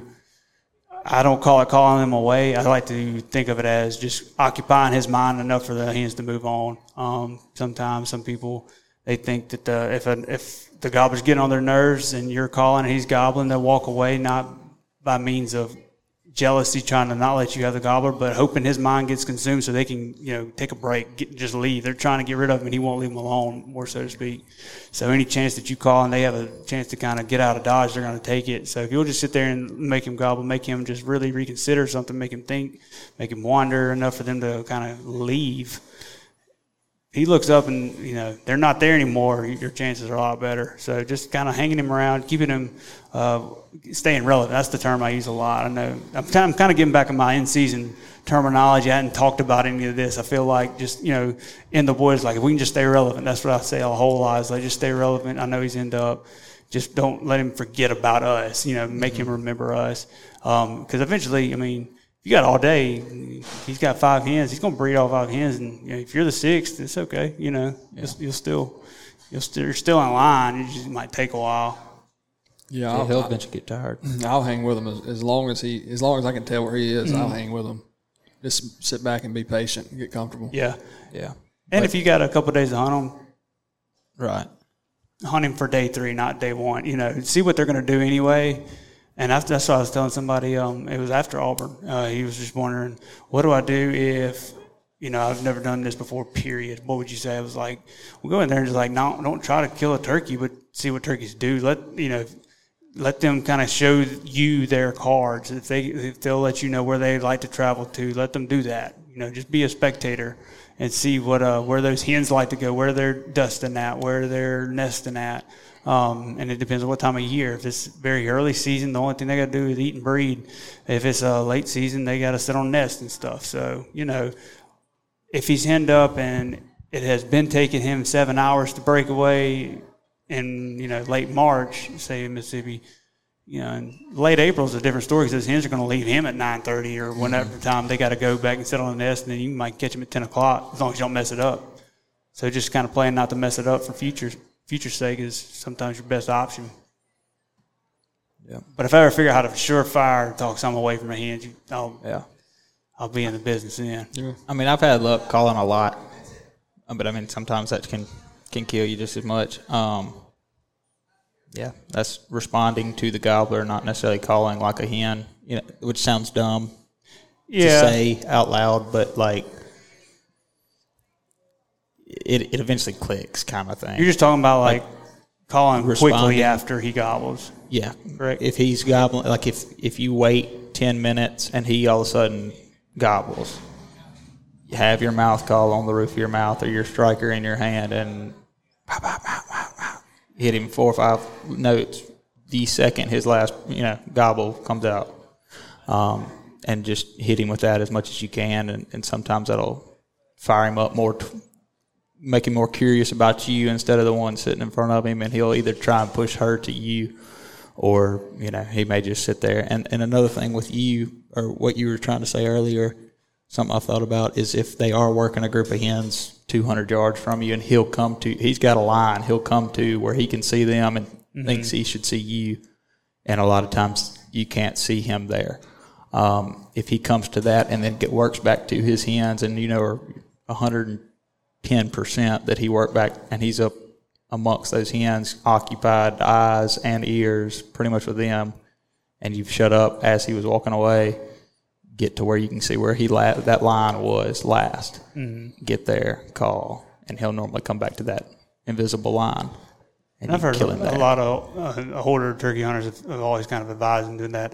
If he's um if he's walking a creek going left and right, left and right, try to time that left and get to the right. You know, mm-hmm. call one time, see if he'll gobble and get up there. And you know he's just doing this, doing this. As soon as he gets over here and gobbles one time, get to where he was going to anyway and stop. And almost don't let him know. Just see if he's just going to walk right past you. And I mean, a lot of old people say that works. I've done it tried to do it and it works out a little differently, but Yeah. you know, to the I got to where I could talk him left or right of that, you know, a lot easier.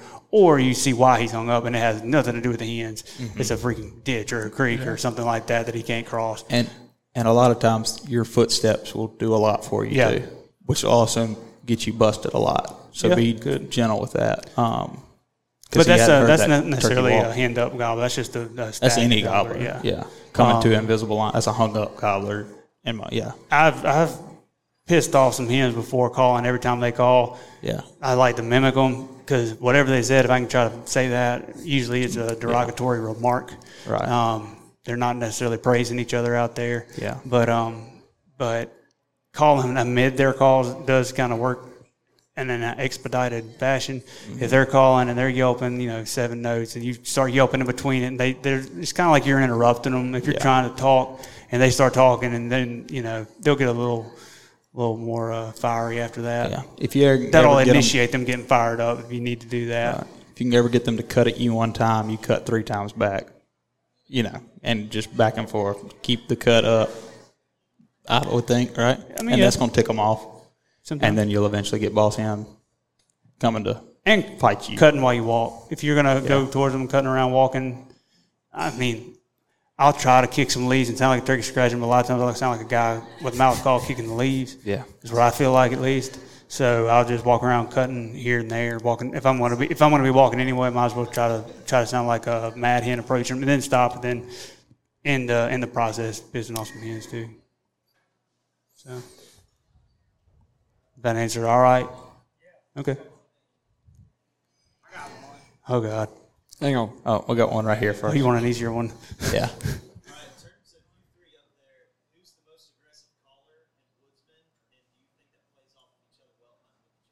Ooh. I'm probably the most aggressive caller. Hunter's probably the most aggressive woodsman. Yeah, I'd And agree with that. Sills kind of agrees with whatever the turkey's doing, I think. Yeah, I, I use the turkey to gauge it more Yeah. of what I'm going to do. They, I try to change him. Yeah, Hunter's going to use. Hun- the Hunter's definitely the woodsman. Yeah. s- kind, and he's going to. But yeah, and I really think that's why we all kind of mesh off each other. Mm-hmm. Is we all hunt different, but Yeah. somewhat the same. Right. Sills is good with directions. I'm Yeah. not. Yeah. And um, and Chase is good with uh, patience, and I'm not. So, you know, kind of hunt together. There is a which we've only hunted together all three one time, One, yeah. and it worked. So, and at the place that schooled uh, us left and right. So, Mm-hmm. uh, and, and it took a lot, pretty much a little bit from everybody. Yeah, that was aggressive calling finally by the end of it. Mm-hmm. But Hunter's woodsmanship, putting us in the right spot, Sills knowing what was about to happen, Mm-hmm. directions where we're at, and me just want not not wanting to shut up, you know, because I like calling. Uh, eventually kill that turkey. Yeah, I mean, it was a little bit of both. Now that I think and about it, everything. yeah. Mhm. Um, but yeah, and it's important to, to, to complement each other, which, um, and knowing, like, I mean, it's easy to say because we've known each other for over 20 years, what each other's strengths and weaknesses are, but at the same time, like, my weaknesses are probably weak because that was what Sills' strengths were. You know, when we were nine. If he was really good at organizing stuff, I didn't learn how to organize nothing. I'm not. I don't have to. You know, be conscious of time when he's always conscious of time. So, um, finally, like I don't know if that was necessarily curated meshing right there or just a byproduct of DNA, but um, same goes for you know a lot of things. Like I cannot tell you what a piston is, but Chase can fix a freaking four wheeler in seven minutes. You know, I, but I've never had to fix one, so because I've had a little brother who could work on stuff like that. So, um, being familiar with who you're with is always is always really good, and and and being aware of it and talking about what you're good at and what you don't know much about. You know, if I don't know much about this, I'm open about it, and they are too. And um, and if they, you know, if Sills isn't good on a mouth call, which one of us is going a mouth call? Then the other two don't use mouth calls. You know, Yeah. uh, just not messing it up, trying to um, do stuff that you're not good at mainly. Yeah. yeah. And if I don't know where we're going, I'm gonna tell them I have no idea where we're going. Or where we're Because. Sills probably does know the direction we need to be.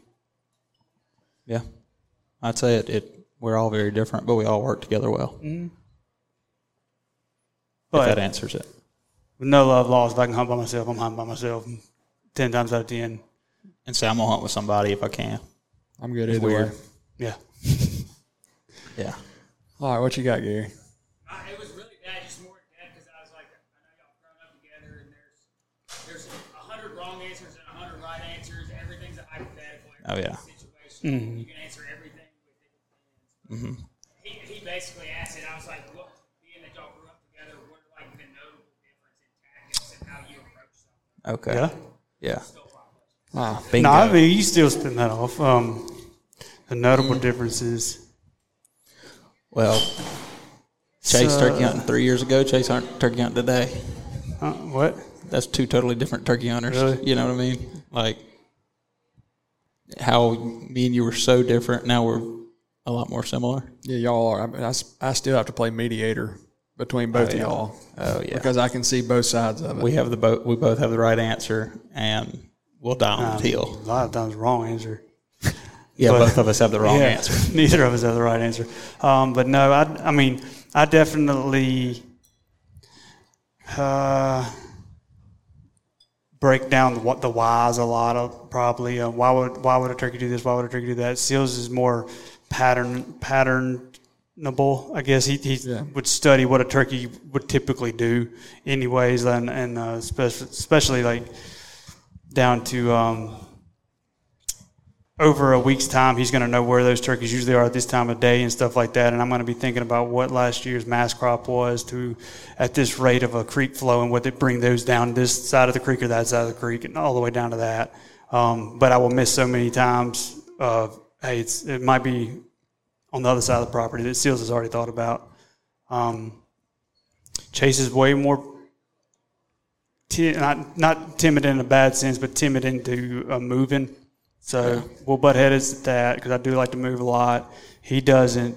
We'll usually bump the turkey arguing over whether or not we should move or not. Because we're standing there for 20 minutes. Yep.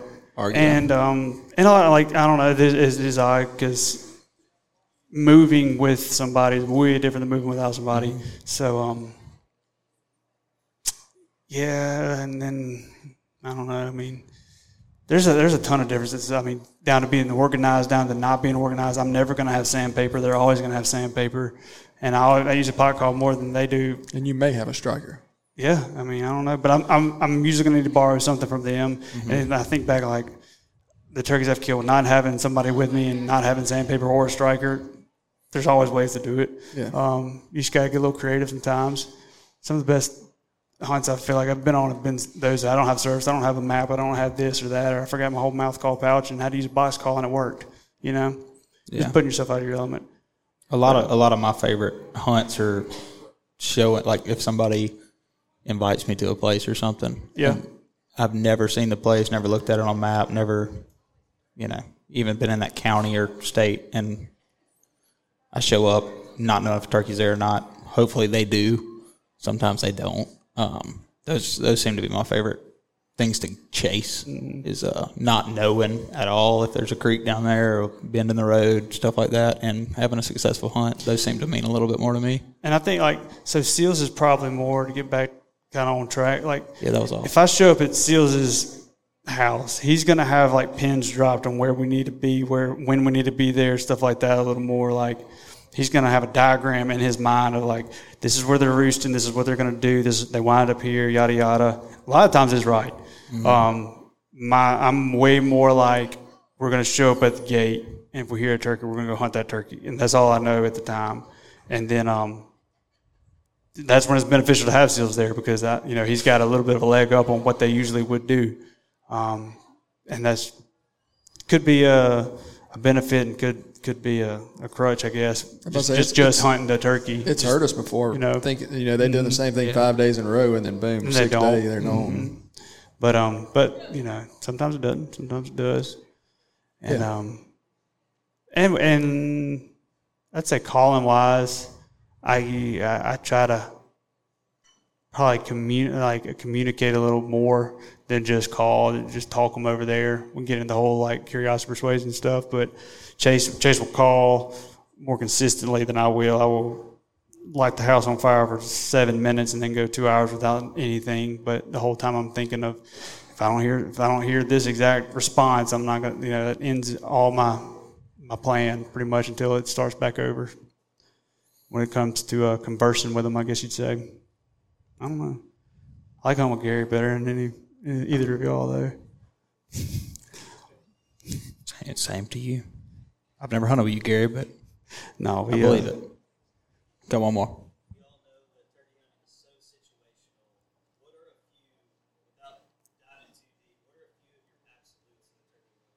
Absolutes. No, I, I got a whole. I was, I was telling him, about, I got whole chapters on nevers and always that I didn't put in the book. Um, That's why I grinned at him so big. yeah, there's and the the nevers is a lot thicker than the always is, but um. So just to like reiterate, so you said like some some absolutes things you should always do, or like absolutes like a turkey would always do this. A little bit of a difference there. I, yeah, I'll read you. Um, so uh, pretty much best way I can word it is there's nothing a turkey will never do, and there's nothing a turkey will always do, but there should be some nevers and always involving you know human behavior. Um, kind of ne- like always sit in a shadow.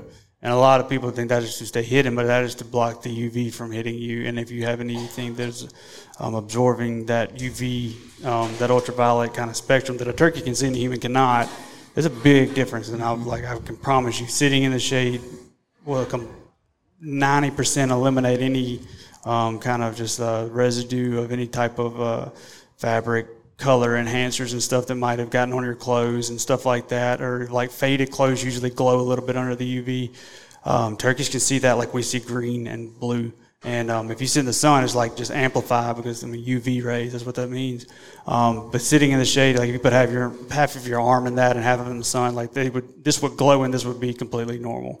So uh, sitting in the shade, I always try to do that.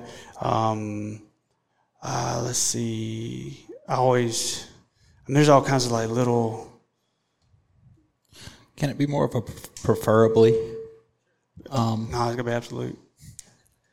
Preferably, I'd like to have some structure about 25, 30 yards from me that I have to call him around. Um, yeah, like a, bend in the between road. the two of us, bend in the road. You know, treetop, fallen treetop that he can, or if I'm in a treetop, you know, that scenario happened to me two years ago. I was in real open, pretty hardwoods. Was working the turkey.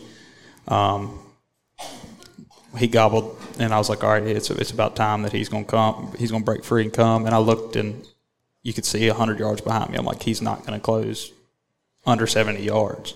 So I had to jump up, move, and then end up getting in a treetop, which ended up pulling him thirty yards closer in order to, to get a shot on him. So if I would have thought before I sat down, you know, that day would have been a, a lot quicker hunt, I believe, you know, him knowing that he couldn't see me, um, which is what me and Sills talk a lot about is, you know, we, we, we don't get a lot of, you know, see a turkey more than a few seconds normally whenever we shoot and a hunt or two. I, I say just me and Sills. Me and Sills have talked about it on some podcasts here recently. Um, and, uh, you know, like at that 30 yard mark is where we're going to shoot him because he's, that's, that's, he's got to come around it. It's the first chance you see him. First chance you get. Um, it's more as of that question, but Um, anyways, But like I know, like never move your head without moving your eyes first. Like uh, like oh, those rules of thumbs. Those are, like, I'm starting to kind of remember some of those. Like if a turkey, if you hear footsteps over here, look with your eyes first because I've done this too many times and it is a turkey and you'll bump them.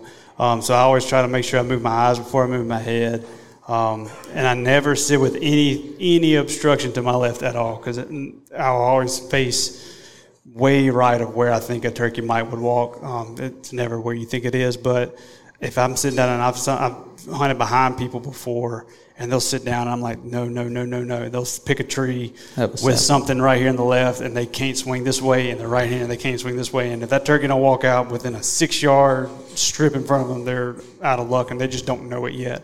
And I'm like, you you have no chance. This is not going to happen. Like if a turkey walks out right here, if you would have sat on that tree, you would have shot him 11 times, but because there's a post or something, they'll, they'll try to like lean it on a, a, a tree or something like that, and then they can't get all the way around to shoot something. yeah. Um, I'm trying. I'm trying to think of some more because there's a lot more than I thought. Because I had to sit down about two months ago and start thinking of them. They just started flowing. I'm like, never do this, never do that. Yeah. And it was a lot, a lot more nevers than there were always. But um, Never uh, put your gun flat in your lap this way. If you're going to sit there and hang out for a minute, that is true. you know, you want to check your phone, check the weather. That turkey, you get silent. That turkey slips in.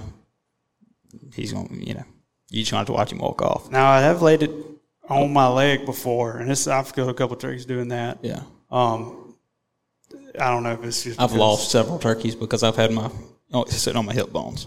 I'm saying have it ver- vertical, at least the direction, not horizontal. I always do try to not listen to where a turkey I think is gonna be, but where I can hear where a turkey's probably gonna be, and that's a big difference. She just likes to listen to where the turkeys are. Like he'll like to walk up under the tree, and this is where they should be roosted. And I'll be dang, they ain't roosted right there, and they're right above us.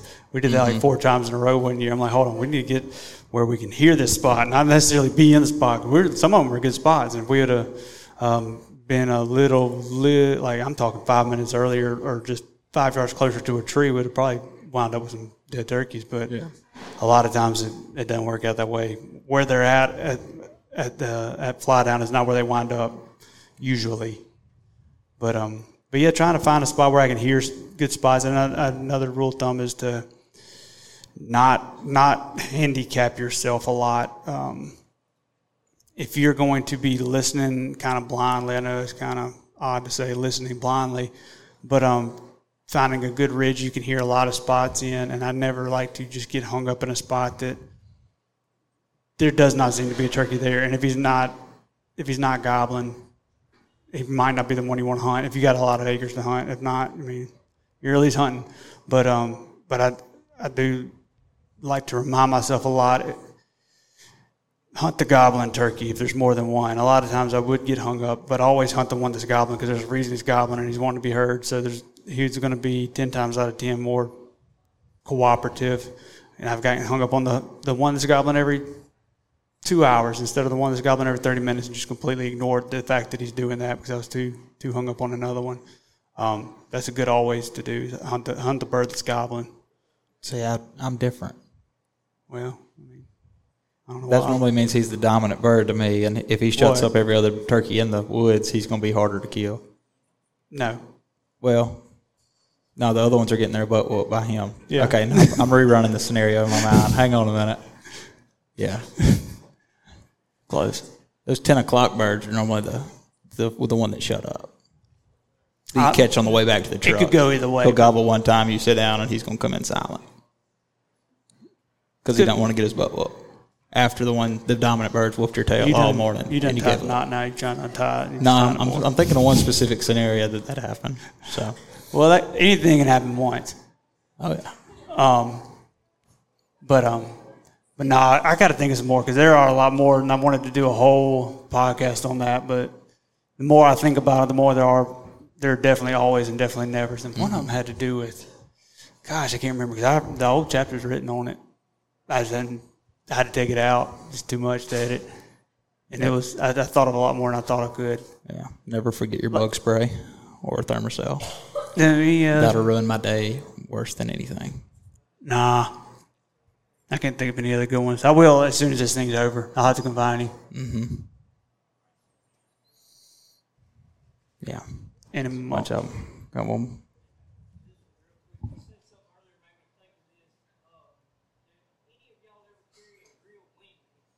Real wing. A wing? Oh, yeah. Mm-hmm. Yeah. Mm-hmm. Do, yeah. Do we carry a real wing? Oh, yeah. Yes. I carry a wing since I was a kid, and I get a lot of turkeys with that wing. And I mean, I've, I've probably swapped out wings a couple times, Right. but no, I, I do. I like to use it a good bit, and, and, and for flying down, and for like just popping your leg and stuff. Turkeys make noises throughout the day using their wings. I mean, that's they're pretty loud.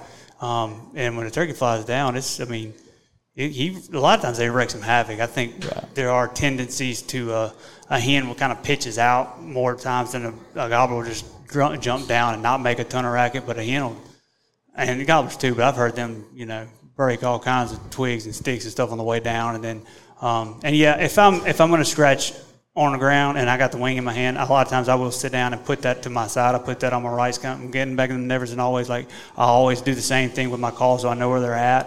Um, I'll take my wing out when I sit down, not when I think I should have.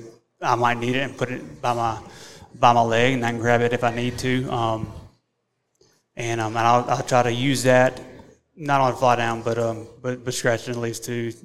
I brought, I've, I've gone to the extent of bringing a turkey's foot into the freaking woods, thinking that might sound better, but I don't. I can't vouch for that. I tend Um, to use a stick a lot. Yeah, if you can find a turkey foot like stick, that'll that'll work a lot. That'll work the best. But if I'm trying to kick in the cadence of a, of a turkey scratching, usually I feel like I'm starting to just sound like a guy kicking some leaves because they, there's I mean there's kind of like a shh, shh, shh they'll have, but um but more times than not. If if you're raking and breaking twigs and sticks while you're doing it, stop. The Top top layer only. the um the the most natural I think ever, judging by re- response I might have gotten from a bird, the accidental walking around and noise I've made is a lot much more realistic than the times I try to be really intentional and, and break it down like that. So, but no, definitely, definitely rely heavily on the wing and uh, only cut the like the the top part off. If like if uh, not the Forearm. yeah, I guess I mean I, I don't know the anatomy of a bird, but Yeah, the not- end. You don't need the whole daggone wing. You just need about seven feathers. That sound what you want to sound all like. year I outside. sound, I've heard some people do a uh, fly down with their hat and it sounds better than a turkey's wings, but I've- yeah. my, my, I give myself a concussion with the buckle on it and all kinds Mm-hmm. of crap going crazy and catch a limb and pull the whole tree down. Um, another never and always. Now I'm thinking about them. Never grab saplings while you're walking through the woods because I've done that too many times and I know a turkey has not seen me, but they've seen the sapling. There's like a freaking flagpole above me shaking. um, always sit on a tree with that is wider than your shoulders are. Um, a lot of times, and I've I've got this picture in my mind. Sills knows about it of a friend of ours who um, who sat on the sapling one day, and it kind of dawned on me. I'm like, man, we really need to find a bigger tree because um, this tree was about this big around, and his shoulders were about this big around. And he sat down, and I'm like, and I can just tell in his mind he thinks he's hidden, you know, and like just this part is definitely blends in with the tree, but everything else is just wide open. Um, but I have, have went through and grabbed um, saplings as I'm walking through or easing through, trying to like pull myself up from a creek. Like if I'm crossing a creek and we'll grab a sapling, and you try to pull yourself, well, that's shaking like you know. Imagine shaking a flagpole up there, letting a turkey that's up there see that. Um, instead, grab a root, grab a root, not a sapling. A couple little knickknacks like that. Sorry, I got a little squirrel right there, but either way, we gotta get uh, giveaways so folks can get to carrying on their night. That'll work. How about it? Yes, That'll sir. do Thank it. you. All right, well, I see some guys with some guitars walking in, so we better get off this stage. Um, want to thank each and every one of y'all for coming out. I really enjoyed talking some turkey and had some good questions. And um, those listening back home, appreciate y'all listening. Make sure to uh, check it out. We got it on our YouTube. Um, we'll have our next one up later on YouTube uh, before uh, available on the podcast. So give it a listen, give it a watch, whatever you want to do. Um, but certainly we appreciate um, Live Oak for having us out. Really enjoyed it. Now we're about to go um, reap the benefits of the bar, it looks like. So, We're gonna hang out for a little while. yep. So thank y'all again for listening, watching, and attending the Spring Legion podcast. Thanks for joining us on another episode of the Spring Legion podcast. If you enjoyed the show, let us know by leaving a good review or simply sharing an episode with your friends and family. We'd like to thank Rolling Thunder Game Calls and Lite Boots for making this podcast possible. Rolling Thunder's hand tuned waterfowl and turkey calls are crafted right here in the U.S. by folks who enjoy the outdoors as much as any. Check them out at rollingthundergamecalls.com or catch an episode of the Rolling Thunder film series on the Mossy Go app. Lite Boots' seamless one piece design completely eliminates the chance of leaking, with a size 10 boot only weighing 13 ounces. Learn more about the lightest 16 inch waterproof boot on the market at liteboots.com. Most of all, we want to thank you, our listeners, for making the show worthwhile. If you'd like to learn more about the brand, check us out at springlegion.com or follow at Spring Legion on any social network. Thanks again for listening to the Spring Legion podcast. We'll see you next week.